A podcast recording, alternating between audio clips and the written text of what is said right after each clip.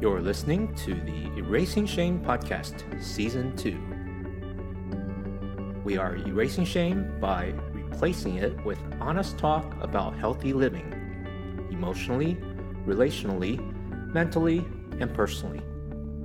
Let's get started. Welcome to another episode of Erasing Shame Podcast. My name is DJ Chuang. Thank you for joining me.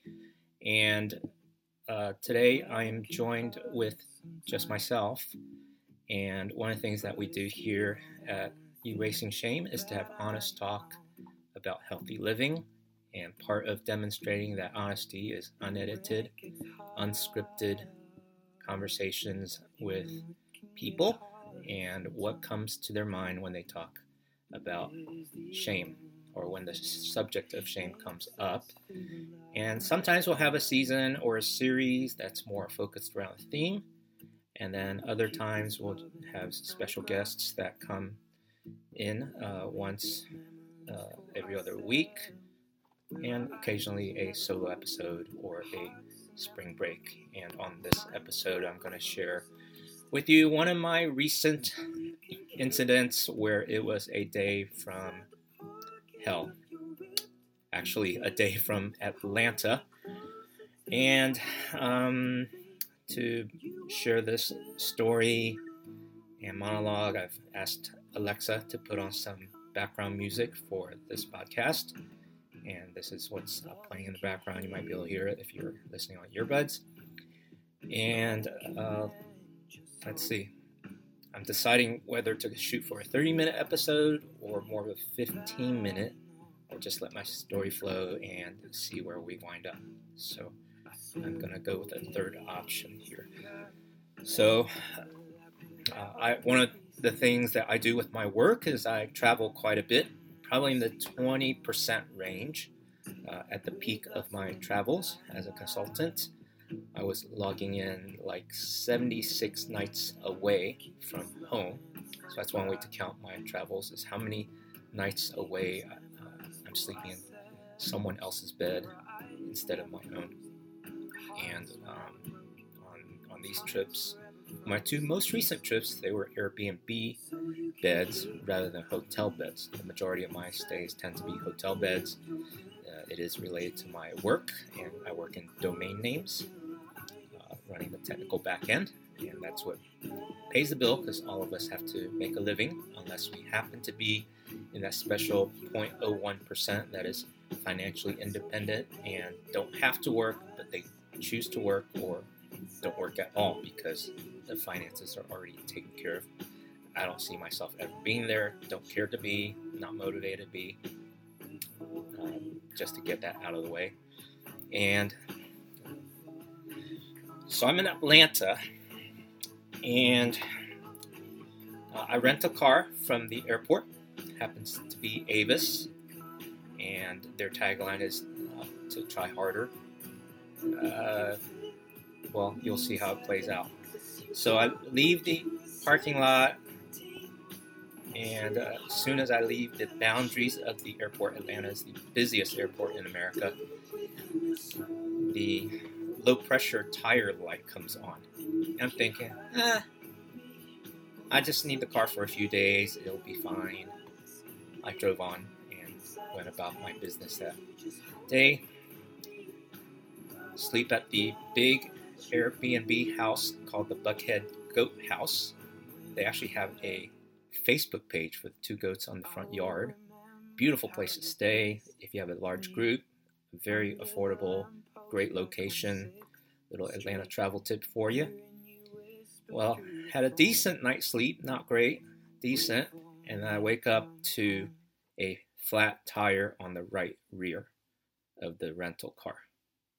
And I'm feeling shame about the thing because I had the rental car that was supposed to shuttle and provide the carpool to my fellow um, residents at the house, and we were going to the same conference, and now I have egg on my face, and I'm saying, well, guys, you, you take care of yourself, get an Uber or Lyft or whatever rideshare thing of your choice. I have to take care of this flat wheel. And my shame story has been um, pretty much a lifetime thing. And shame, shame is just a feeling, like we said in the previous episode, but it sure is a painful feeling. And depending on your life situation, your nature and nurture, the uh, my immediate reaction, my immediate feeling and uh, thought, and feelings and thoughts are very interlaced and interrelated, is um, to feel shame when I make a mistake or something bad happens to me. Um, the words that come to mind is, What's wrong with me? What did I do wrong? And uh, it's not a good thing. And so I have uh, been working with a therapist to help rewire my brain. And all of us, the way the brain works and the way the feelings are tied into that, is we're all telling ourselves a story. Whether it's a story that came from our uh, someone in our family, or a story from a influential person in our lives, or a story we make up ourselves because of our own uh, imagination or brain, brain chemistry. So that's a story I tell myself, and uh, for for years, the the way one of my mentors described it was, uh, "What is DJ doing, sitting in the corner, beating himself up with a hammer, having a pity party?" And that that has been embedded in my nature, instinctual nature for years and years. And I'm very grateful that in recent years that I've um, begun to come out of that, that it is uh, less of an instinct, instinctual reaction, and I can catch myself now and pause, take a deep breath, and reground myself and recalibrate. And it takes a lot of practice. It's still a very conscious and intentional effort when those negative thoughts and feelings get triggered. So, um, just to give you a behind the scenes, inside the mind of someone who is still uh, in that journey of erasing shame as part of living uh, in this human condition um, or human situation. Uh, let's see. So, I'm sitting inside with the flat tire, waiting on roadside assistance, um, wait through the phone tree, and testing my patience with all of that, and trying to spell the name of the street, which is impossible to spell or say. Um, eventually, the guy comes to replace the tire. I know I could have just, you know, uh, change changing the t-shirt and replace the tire myself, but that, that's that's not right you know, I, I pay for the rental car, roadside assistance. It's their responsibility. So I, instead of doing the instinctual thing for me to just jump in and fix it, because I could, um, I, I respected the, I allowed the responsibility of the rental car company to take care of that thing. And uh, the guy comes, uh, he has one of these pneumatic lifts and those automatic drills. So it felt like I was in a pit stop for a minute. And he changed, changed out the tire, put on the spare in under a minute, and uh, we were on our way. So that was pretty cool. I wanted to get to the venue first because I wanted to catch my friend Kenny Jahng uh, giving a talk on communication and social media and uh, the change on the internet that you're not paying attention to. I'll add a link in the show notes uh, with some of the thoughts that he shared. And um, I listened to the talk, and you know, constantly on the back of my mind, or actually in the front of my mind, is this flat, or no longer flat tire, but a donut spare tire on my rental car. And I've got a couple more days in Atlanta, so I need a normal tire on the car to get around because you're not supposed to drive on a spare tire for long and you can't drive very fast on a spare tire according to the rules. And sometimes I obey the rules. Um, so lunchtime was my next window of opportunity. So I, I got to see my friend speak, did a great job. Uh, some people said it was the highlight of the conference. Uh, some, one person even said, What would this conference be like without Kenny? uh, amazing. He's quite an amazing guy. So, uh, lunchtime, I take I take a break, leave the venue, find the nearest Avis uh, dealer. Or they're not dealers. The Avis um, rental car station uh, at a nearby hotel. Uh, I wind through the parking lot. took me um, well over 15 minutes to get to the counter. And once I got to the counter, I described my situation, and the lady says, Sorry, we don't have any cars to switch you out with. And she left it at that. She didn't give me instructions on what to do or how they could help. Didn't seem to try harder, uh, unfortunately. And so uh, I walk, I walk away. Have to figure out on my own. I pull up my smartphone, look for another Avis dealer nearby. This time, instead of making the effort to get there to the counter, I made a phone call. Good tip for you there, uh, young people. So when you're traveling and you have to deal with something, actually good for older people too. I, I, I, can, I can think of several right now, people who are older than me. It would be wiser, more time efficient, energy saving to make a phone call instead of driving all the way to the counter of the place where you have a question. Okay, a question can be answered on the phone, even though you got to wait through voicemail tree much faster than driving to a destination 30 minutes or 60 minutes away. Okay, so I realized no Avis station around Atlanta has another car for me to switch out, even though it's their fault. And the way they keep their inventory is all the cars are at the airport. Okay, so I'm thinking through the rest of the conference schedule. When is my next opportunity to drive out to Atlanta? I didn't want to miss more of the conference as I already have because of this uh, lunch excursion, interruption, disruption. And I uh, decide to drive to the Atlanta airport after 4 o'clock when the conference ended for that first day. Well, wouldn't you know it, as I'm working my way down the uh, road, I'm in Buckhead, which is north of Atlanta. The airport is on the south side of Atlanta, and traffic in Atlanta is pretty terrible. So I'm driving right into stopped traffic. Not stop and go, but stopped traffic in the middle of Atlanta, working my way down to the airport took well over an hour. Again, testing my patience. Again, those little voices of shame cloud my thinking, and I have to keep shooing the clouds of shame away and get down to the airport, gas up because I don't pay for the full tank, return the car. The lady who checked in my car was very friendly uh, was attentive to my um, flat tire, wrote on the window with that white magic marker, and hands me the ticket, and I go back to the counter ready to switch out the car.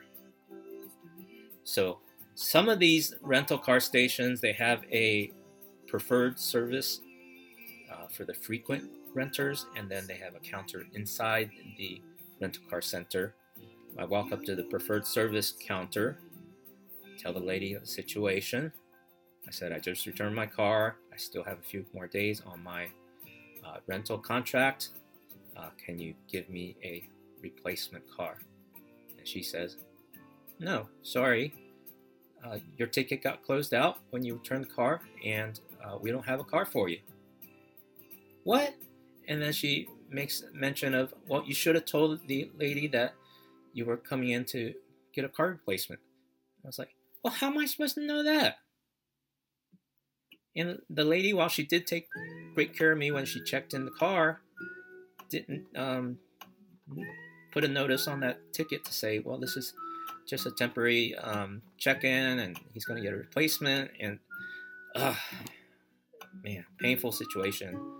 Oh, I forgot to mention the lunchtime uh, incident as well. So let me um, go back to that. But um, let me finish this part. So, uh, I'm feeling bad about myself. So uh, when my instinctual feelings come, I feel bad about myself. I verge on self loathing. I derail. I freeze. Those are my natural reactions to negative situations. Learning to replace that thought. And it takes quite a bit of training. So think of a consultant or a therapist as a coach and my therapist has been a great coach, very helpful for the past, uh, especially past two years. And uh, I've been working with the same therapist for four, going on five years now. Not every week, but uh, sometimes more regularly than others. Working around my travel schedule. Uh, what am I gonna do? What am I gonna do? That's what ran through my head for the next couple minutes. Ah, idea pull out my smartphone, look up kayak. Let me see if I can pull up another rental car for the next two days. No cars available in Atlanta. What? The busiest airport. Atlanta airport had no rental cars available to rent, according to Kayak. Oh, another setback. Uh, what am I to do now? Okay. Um, after a minute, so I shortened that minute for you, I sighed. Oh, I could walk up to the Avis counter and maybe someone else could help me. And someone else did. Now I had to wait patiently. It took uh, over 20 minutes. She took care of my rental car replacement I was too tired by that time. I wasn't going to argue for a free upgrade or anything like that. And so I take a car that she got me, didn't care what it was. It was the same class, didn't care what color it was. It's very hard to get an orange car. Uh, I have a bias preference for orange. And uh, uh, just as about just as I'm about to step away, I glance down at the rental car agreement and it's over 500 bucks for two more days. What? What is going on? And uh, step back to the counter. I say, ma'am, I had a contract. It was a hundred and thirty-ish. Um, can you double check this? Um, I think I want to be paying 500, even though it's a business trip. Um, I can't do that because I work for a nonprofit on this particular trip. Uh, she she I think she apologized and then um, fixed the contract. I walk away, have a new rental car, car replacement with many fewer miles, which is great. Um, don't think it had any extra features. It, it was clean, so and so on. Went on with the rest of the day, but it was a day from hell. Remember, I mentioned that. So lunchtime um, was the most painful part of the day. So these few incidents that I've shared with you so far, embarrassing. Embarrassing is right next to shame for some of us. For me, they're pretty close. Uh, the way my feelings are have been habituated and socialized and rehearsed. Um, lunchtime. So after coming back from the hotel, going back to the conference venue because I didn't want to miss more of the conference, I park at the garage across the street because the venue garage had a sign no venue parking. I kind of spurred that a little bit, a little fuzzy with that particular rule because I saw more parking spaces in the venue garage, but this time I would uh, be a good citizen and follow the rules and park across the street. Well, across the street was further than I thought, and uh, after I parked, walked down, um, working my way to the street. Turns out there's quite a bit of construction. And turns out that the sidewalk was closed. I don't recall seeing a sign saying the sidewalk was closed.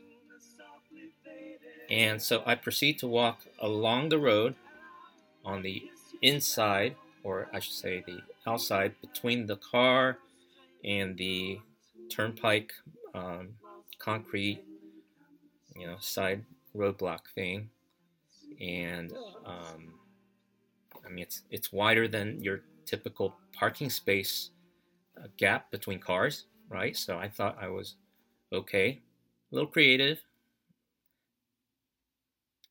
Uh, I, I walked down. It was uh, just a bit longer than a city block, and then there's a police officer at that corner directing traffic. She sees me coming towards her, starts yelling at me. I can't make out what she says. Uh, it wasn't because of the southern accent. Don't think there was one. And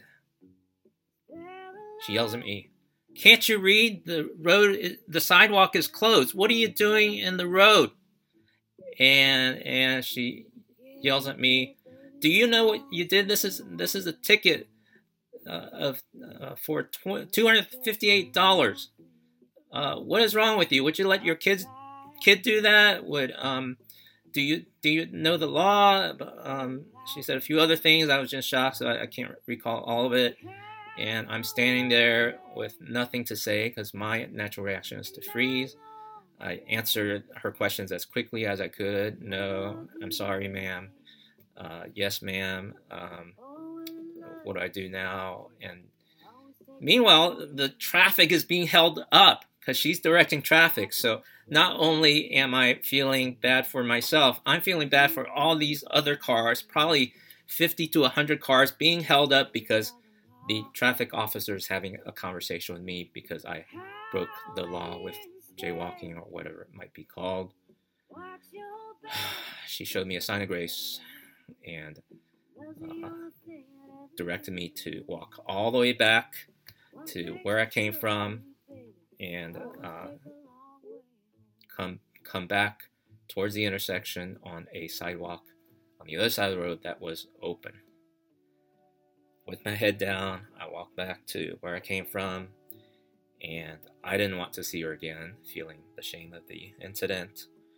And uh, I crossed at the next intersection, and I'm trying to get around the garage building because I can't get back to the garage because the whole sidewalk was closed. I try to walk back around, and wouldn't you know it, the whole backside of the building and the adjacent uh, housing complex sub- suburbia were all walled off. And I wasn't about to try to climb walls. Uh, I was dressed up for a conference. I lower my head, cross back the sidewalk, walk back to the intersection where the lady was still directing traffic.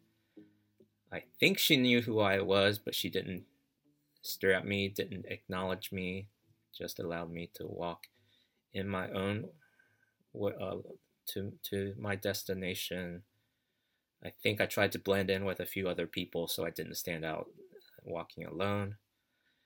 And uh, get back to venue. Had a good lunch. It was, it was either tacos or, or barbecue that was on the menu. I can't remember what was on that particular day. Uh, great food, great conference. Uh, the hospitality was incredible. The uh, great first impression, great guest services, and irony is there's a, a, another conference uh, I heard of called First Impressions, and uh, sorry, the first impression there wasn't as good as the one at uh, this particular conference I was in Atlanta. So, uh, I think that's all I want to share about my shameful day in Atlanta recently. Uh, it's so shameful. I haven't told many people that I know around me and then here I'm telling the world.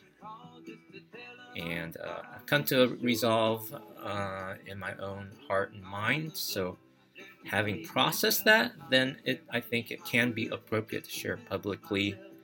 Uh, it's a bit comical. You might have laughed. You might have cried. Uh, you might have related to some of this. Um, hey, have a laugh at my expense. It's okay don't take life so seriously, and that's been another thing I'm learning in uh, my erasing shame journey. Well, thank you for listening. Thank you for watching. Uh, I'd love to hear from you uh, here at Erasing Shame. At a third conference I go, went to, uh, I got to meet some people who had heard uh, some episodes of Erasing Shame, and they really uh, applauded and encouraged us in the effort of what we're trying to do here. Again, we have no staff, no budget, but the conversation is too important to wait for all the resources to come in. But if you'd like to volunteer, we have some back end stuff and even um, front end stuff. If you've got a compelling story you'd like to share or someone you think would uh, help us unpack the many layers of erasing shame, please uh, send a recommendation. You know how to reach us. We're on Facebook, YouTube, and on the web at erasingshame.com. Um, thank you for listening. Thank you for watching. Subscribe, share, uh, add a comment. Uh, we'll keep it confidential if you want to. We'll share it if you like to share it. So until next week, uh, we're erasing shame, having honest talk for healthy living. Uh, encourage you to take that next step towards healthy living for yourself. Bye bye.